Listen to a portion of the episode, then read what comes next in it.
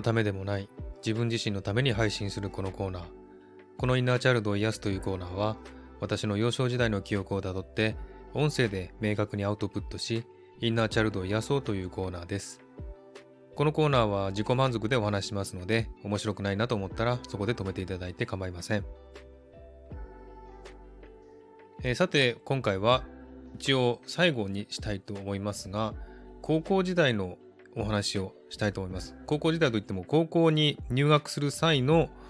えー、自分の体験ですね。それをお話したいと思います。えー、今までのインナーチャイルドのお話の中にあったように私は、えー、まあ、中学時代、小学校時代もいじめにあっておりました。そんな自分が嫌で嫌で仕方ありませんでした。この現状に満足したり、この現状から逃げたいとは思わなかったんですね。この現状を変えたいと思ったんですね。で、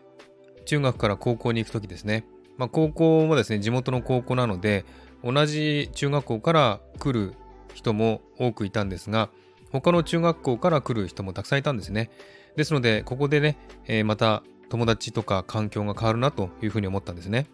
で、この機会に自分も変わろうというふうに思ったんですね。高校に入学する前に自分は変わるんだという意識で高校に入学しました。そしたらですね、やっぱり友達が変わりました。環境が変わりました。そして、とてもいい人たちと出会うことができたんですね。完全に中学時代の自分とは変わった自分になれました。高校1年生の時の友達、そしてクラスはすごくいい人ばかりで、すごく楽しくて、すごく仲が良くなったんですね。で、本当にクラスがまとまって、すごくいい環境で勉強できたなという感じだったので、やっぱりあの自分の気持ち次第なんだなっていうのが分かったんですね。え、自分の気持ちが変われば周りの環境も変わるという体験をしたのがこの高校時代入学する時の初めての体験でした。えー、自分で自画自賛するわけじゃないんですけれども昔から自分は、まあ、向上心があるというか、まあ、逆境に向かっていくというか、そういう人生だったなって思うんですね。嫌なこととか逃げたいこととかいっぱいあったんですけれども、そこから逃げようとしたことは一度もないと思います。ただ、やっぱりね、できるかなと不安になったりとか、大丈夫かなって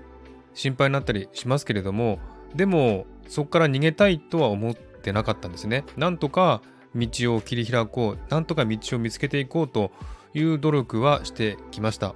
ですので、すごくね、向上心があると言っては変ですけれども、とても前向きな姿勢で、この人生を望んできたと思います。まあ、そのせいかどうか分かりませんけれども、やっぱり私の人生を振り返ってみると、苦しいことばかりだったなという気がします。でも、やはり苦しい時は、その状況にある時はわからないんですけれども、それらの体験は必ず後になってすごくいい経験となって自分の中に蓄積されていくんですね。それが成長だと思うし、それがやっぱり向上心であると思うし、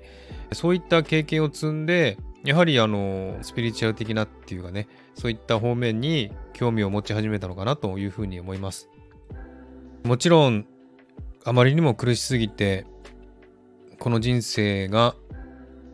早く終わらないかなとか、終わらせた方がいいかなという思いになったことも何度もあります。でもそれはただ気持ちが逃げたいだけであって、本当にそういうふうにしようとは思っていなかったんですね。この苦しみから逃れたいがゆえにそういう考えをして、で、えー、その苦しみから逃れたような気分になりたかっただけなんですね。ですが、そういう気持ちになっても、決してそれを実行に移すことはありませんでした。そういうことを実行に移すことは、どれだけ馬鹿げたことかというのを十分知ってるからです。誰かに教わったわけでもないんですけれども、本能的に知ってるんじゃないかなと思います。ですので、本当に苦しいこと、大変なこと、いっぱいありましたけれども、それらがやっぱり自分の気持ちとか成長とか魂の糧になって、大きくなって、そして今があるんだなっていうのがわかります。まあ本当にスピリチュア的な話になりますけれども、やっぱり何のために生きてるかって言ったら、魂の成長ですよね。何が大事か。自分の魂を成長させることが大事だ。それは何かというと、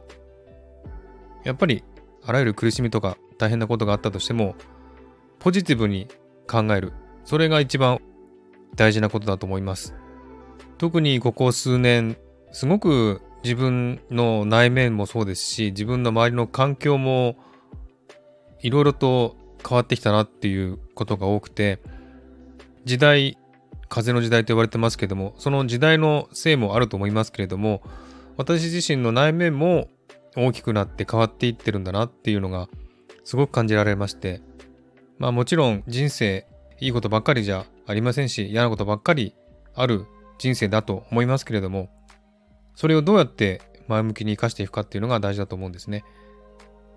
まあそれを言葉で言うのは簡単ですが、実行するには本当に大変だと思います。私もやっぱりその苦しみから逃げたいってこともありましたけども、その苦しみから逃げたいと思って、実際に環境を変えたりとかして、なんとか変えようと思ったんですが、やっぱり同じような苦しみがやってきて、同じような人がやってきて、同じような良くない人間関係があったりとかするんですね。そういう中で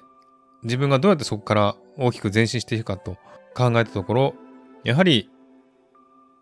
感謝しかないなと思ったんですね。すべては感謝だなって思ってます。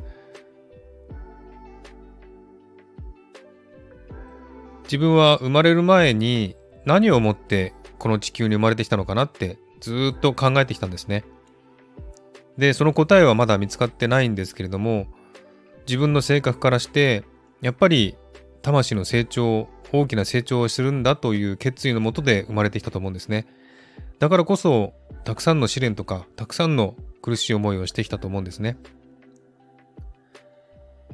そんな感じですので、自分の人生は決して楽で楽しくて、そんなことばっかりじゃなかったんです。苦しいなということばかりだったんですけれども、ですが、それで良かったなって今で思います。なぜなら楽で楽しくてやりたいことばっかりやってた人生だったら、今の自分の成長はないなと思うんです。自分を成長させてくれたのは、この過去の試練とか苦しい思いだったと思うんですね。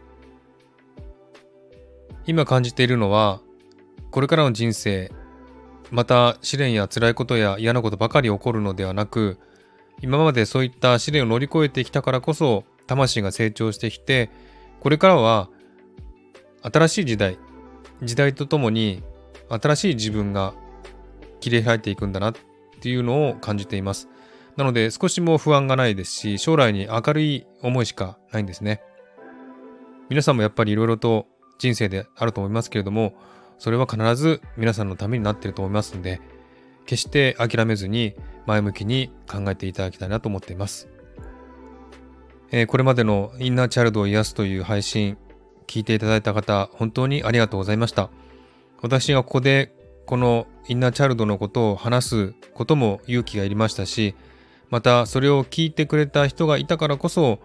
自分はこのインナーチャイルドを解放できたんだなっていうふうに思っています。聞いてくださった方、そして、え、コメントをくださった方、本当に感謝しております。ありがとうございました。え、これからまた自分の人生を切り開いていけたらなというふうに思っています。では、このインナーチャイルドの配信はこれでおしまいにしたいと思います。本当に皆さんありがとうございました。また次回お会いしましょう。